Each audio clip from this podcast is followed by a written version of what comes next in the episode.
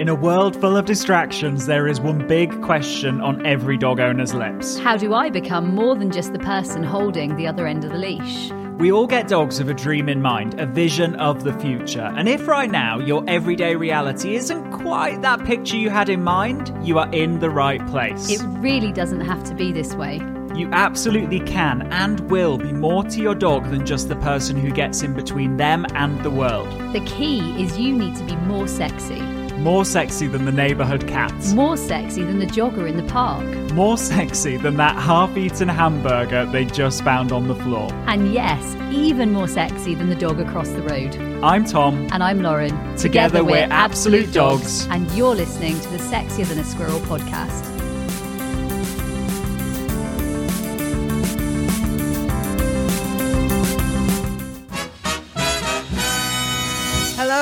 Welcome to this episode of the Sexier Than a Squirrel podcast, the podcast that teaches you how to be the best owner your dog could ever wish for, unlock real life results, and achieve that relationship that you know is possible with your dog. Now, we have been asked this question time and time again. We Yeah. know it's a struggle. It's particularly been a struggle throughout this lockdown period that some people might have been through uh, in different countries, I think all over the world, really, Yeah. at some point.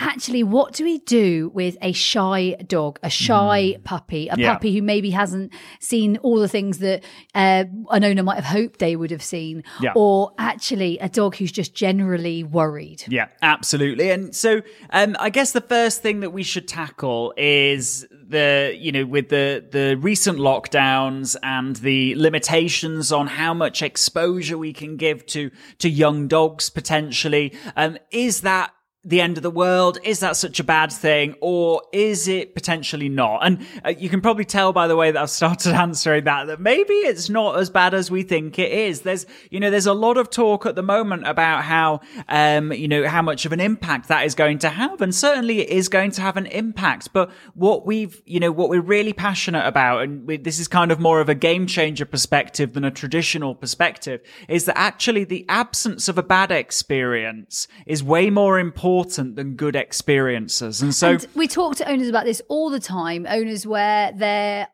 desperately worried that they haven't Yeah. been able to show their their puppy that's that's been bought through the pandemic or through the lockdown Mm-hmm. period. Um, they haven't been able to show them all the things they hope to show them. They haven't Yeah. been able to take them to all the places they hope to take them. And actually, now they're really worried. So they're trying to throw them in all different situations. Our biggest biggest thing right now is stop. Yeah. Take a step back. You know what? Rome wasn't built in a day. Let's have a sort of take take stock, rethink about it. Yeah. And actually, um, there's a lot we can do that doesn't need them to be thrown in at the deep end. Exactly, and really, the the key to having a puppy who is cool, calm, and collected with the world, thinks that the world is great, is actually quality over quantity. It's about having controlled, good experiences, but not exposing them to the point where they're going to have a bad one, right? If you you know if you expose your dog to ten good experiences. Specific experiences that's far more useful than say 20 experiences where maybe 18 were good and two were bad I'm those bad ones they, they they hold some weight Well, I'm thinking we could maybe take little Magma Hmm. because Magma is a beautiful youngster. Um, she's Tom's parti Yeah. poodle. She is the most stunning girl. Um, Yeah. and actually, um, we've seen her throughout her whole sort of. Um, she she's she's been a puppy during this period. Yeah, absolutely. Um, she has um, definitely, definitely, definitely um, experienced some some she's great not things. she's actually not known life outside of lockdowns So, so should we run through her? Mate, Why don't we use her as a bit of a case study Yeah. on this? Because I think it's a great way of um, looking through exactly how how you've done it Mm-hmm. and how we see it, and even how we filmed with within this, and Yeah. and and kind of how it looks for her. Yeah, absolutely. And so, um, Magma definitely has not experienced normal life, a kind of pre-lockdown life. Um, and, um, and yet, the interesting thing is, is that that's not really affected her because what, what she's been doing is she's absolutely, you know, seen people at a distance and she's, she's met people in those brief periods of where, where, you know, we could mix in the UK. Um, but the key is that it's not about, we, first things first, when it comes to people, it's not about interacting with people that creates a good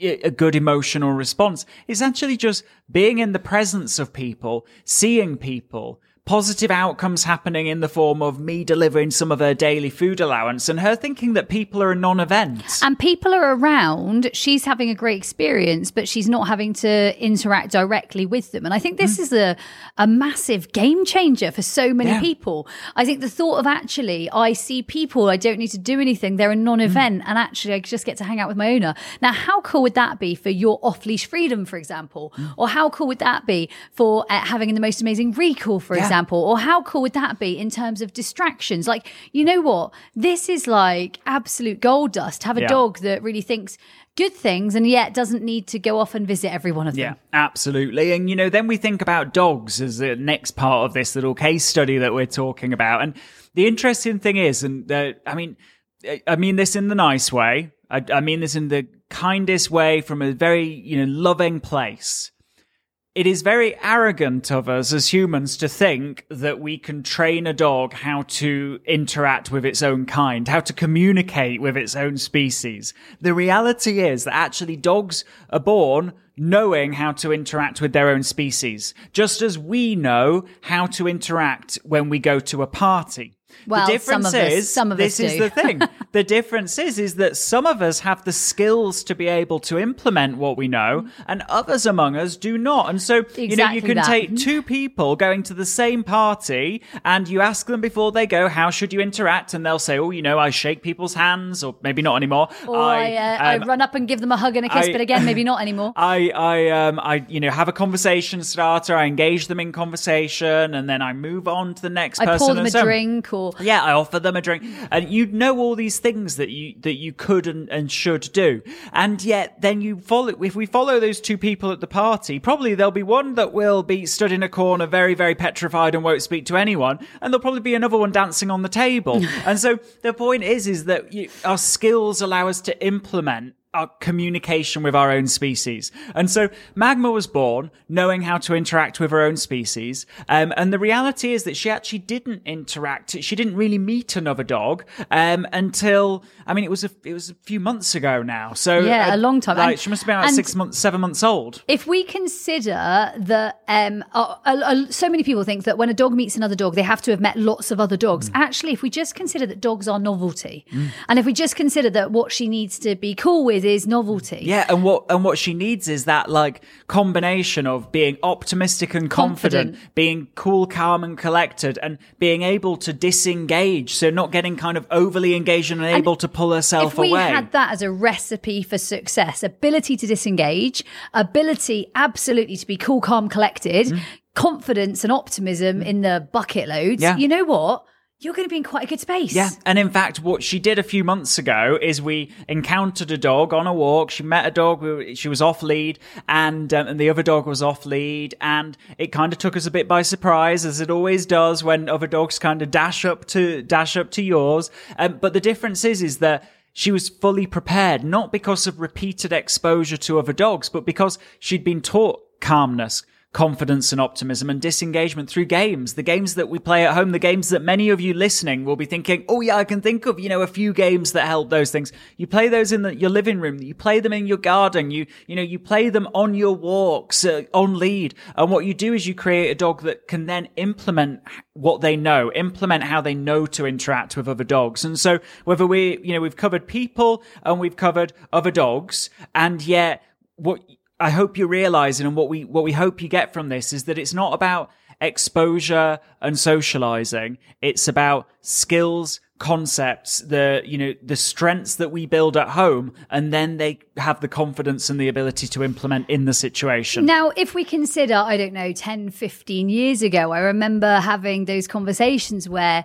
you need to get out and you need to see 100 people. Mm. You need to see all the people with the masks. Well, no, that would be now. Yeah. Um, you need to see all the people with the, uh, with the, the, the hats Beards, and the coats and the backpack the wizard, wizard's hat. You know what? You need to go and see those things. How do we counteract that, or how do we? Hmm. So, what do we say to that when people say, "No, yeah. no, it's because you haven't shown him a man in a yellow jacket. It's because you haven't taken him in a tunnel like this before." How do we hmm. counteract that, or what do we say? What's our yeah. comeback? What we're, what really, what you're working on there. The reason why that that can sometimes work, and, and you know, it can sometimes go wrong. You, many of you would have experienced um, it going wrong, and you, you know, you, we, we dedicated an entire episode of the podcast to socialization and this concept of socialization.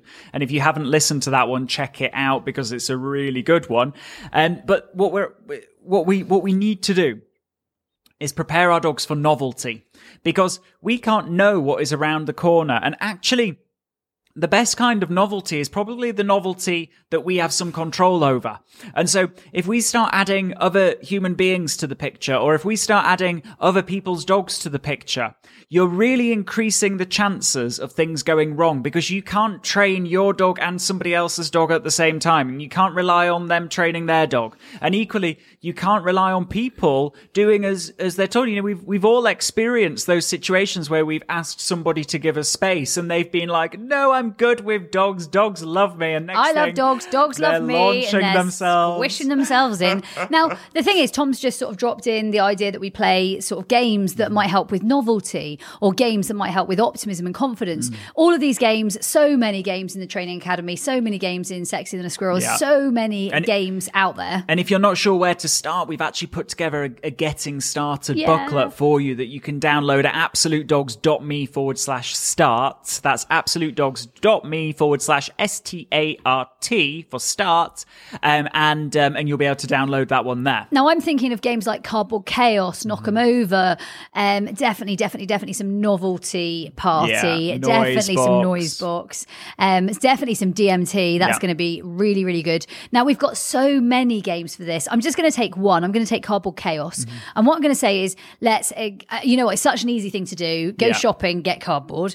Uh, cardboard seems to come through the door at, on a daily basis. Um, and for me, recycling is almost creating a bit of cardboard chaos, putting mm. all those cardboard boxes together. Sometimes making them quite big, quite small. Yeah. Little corners. Mix up the picture. They can change um, what they see from mm-hmm. different views. Sometimes a box that's so big your dog can't see you round the other side, so it helps mm-hmm. to um, encourage independence. Mm-hmm. You know what? There's so many things you can do that. And all you're going to do is scatter some of your dog's daily intake around that cardboard. Your dog's going to have an amazing time finding their food and at the same time growing optimism and building optimism and really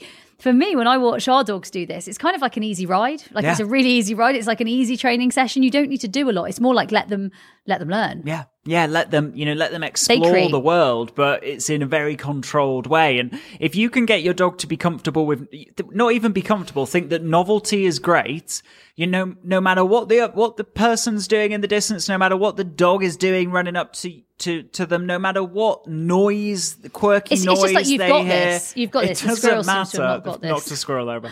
Um, it doesn't matter. Not on the car or anything. It was, they, it was just it, a, there was a toy squirrel on the table for all of you listening.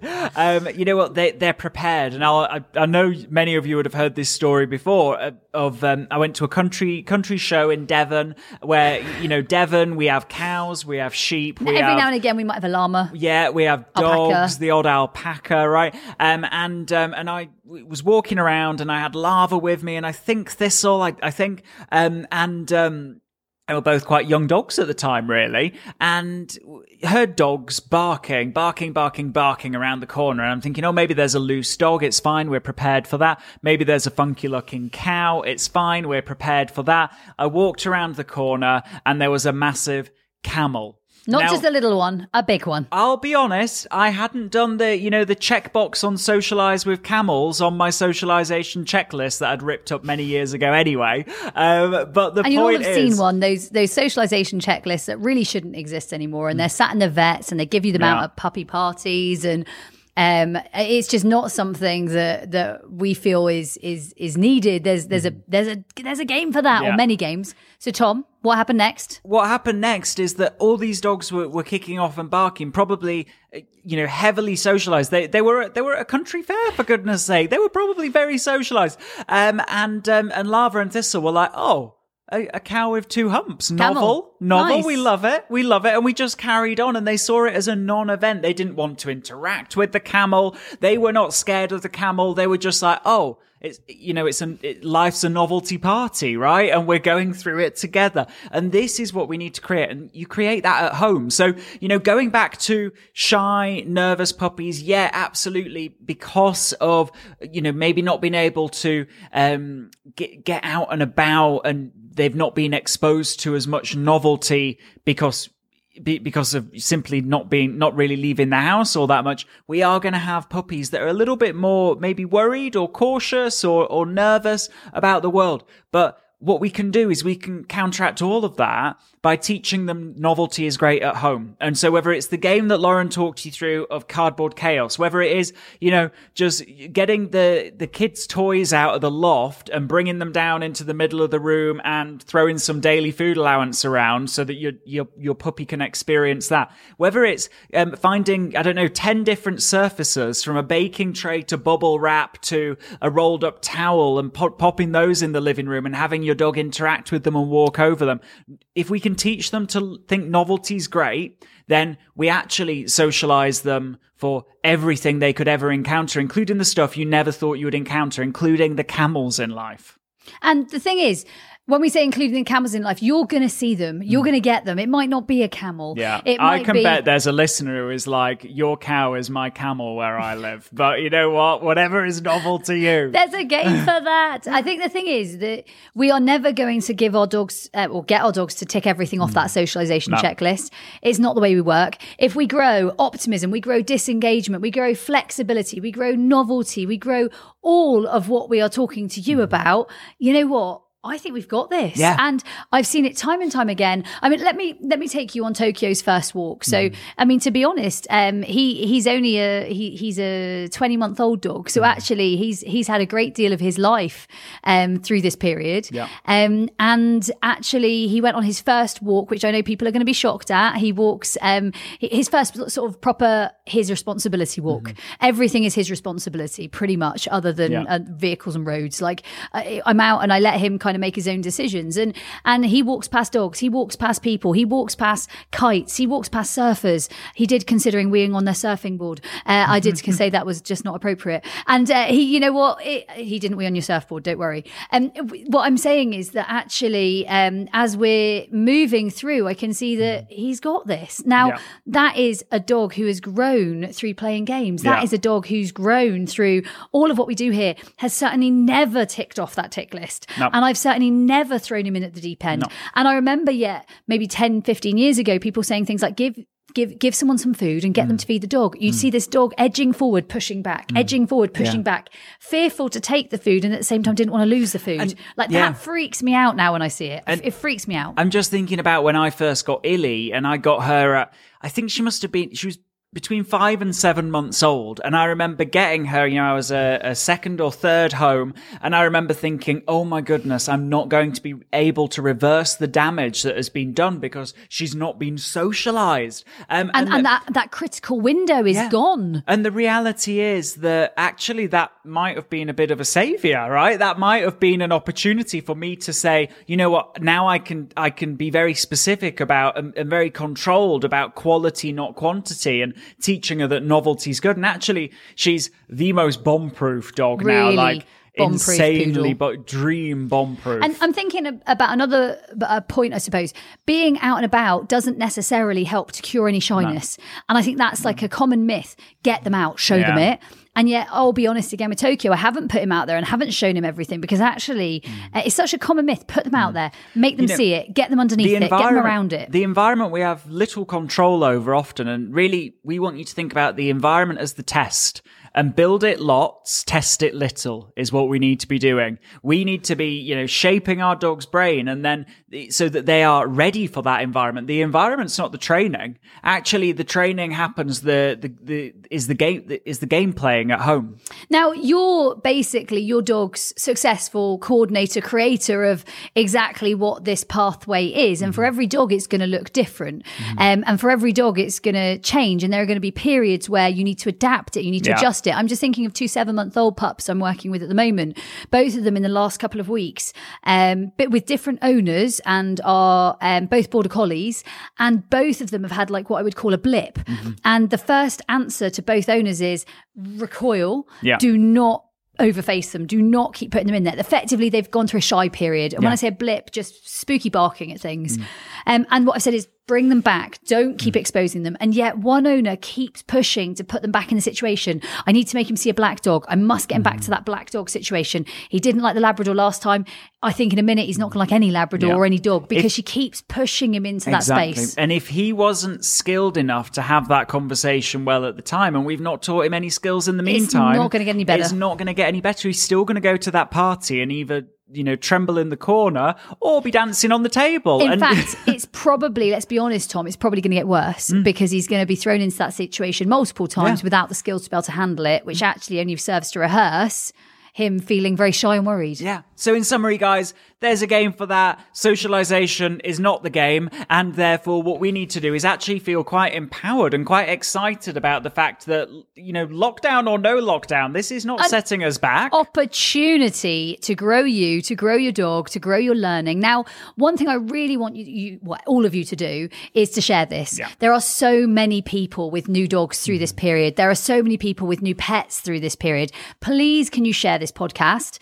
I want you to share it with anybody who might have had a, lo- a dog in the last year and a half. Yeah. Because actually, this will have had some mm. layer of effect Yeah. on them. And, And- also owners who have dogs who actually just haven't been able to go out and are feeling a little bit mm. guilty about it. So actually, Yeah. it's something that I think that we could share. And I'd go a step further there, and I'd say that Oh, you always have to go one more, don't you? Always I'd actually way. say that there's on, on this topic especially of pandemic puppies and whatever else. There's a lot of scaremongering going on, and there's not much empowering thought, Empowering or, you know, future empowering thought. future, or you know, practical what to do about it. And so, guys, let's counteract the scaremongering. Let's share this far and wide, and let's tell people, let's scream to people, there's a game for that, There's a and this is not this is not the end. They this is not their fate, right? So with that, guys, share it. Let's overpower the naysayers. And that was this episode of the Sexier Than a Squirrel podcast. We'll see you in the next episode. And remember, stay, Stay sexy. sexy. Hey, before you go, have you taken part in the worldwide Sexier Than a Squirrel challenge? It's a 25 day online video program, huge energy, amazing community, and over 6,000 people are already taking part. The only question is, you know where you are today. Where do you want to be 25 days from now? Head to absolutedogs.me forward slash sexy.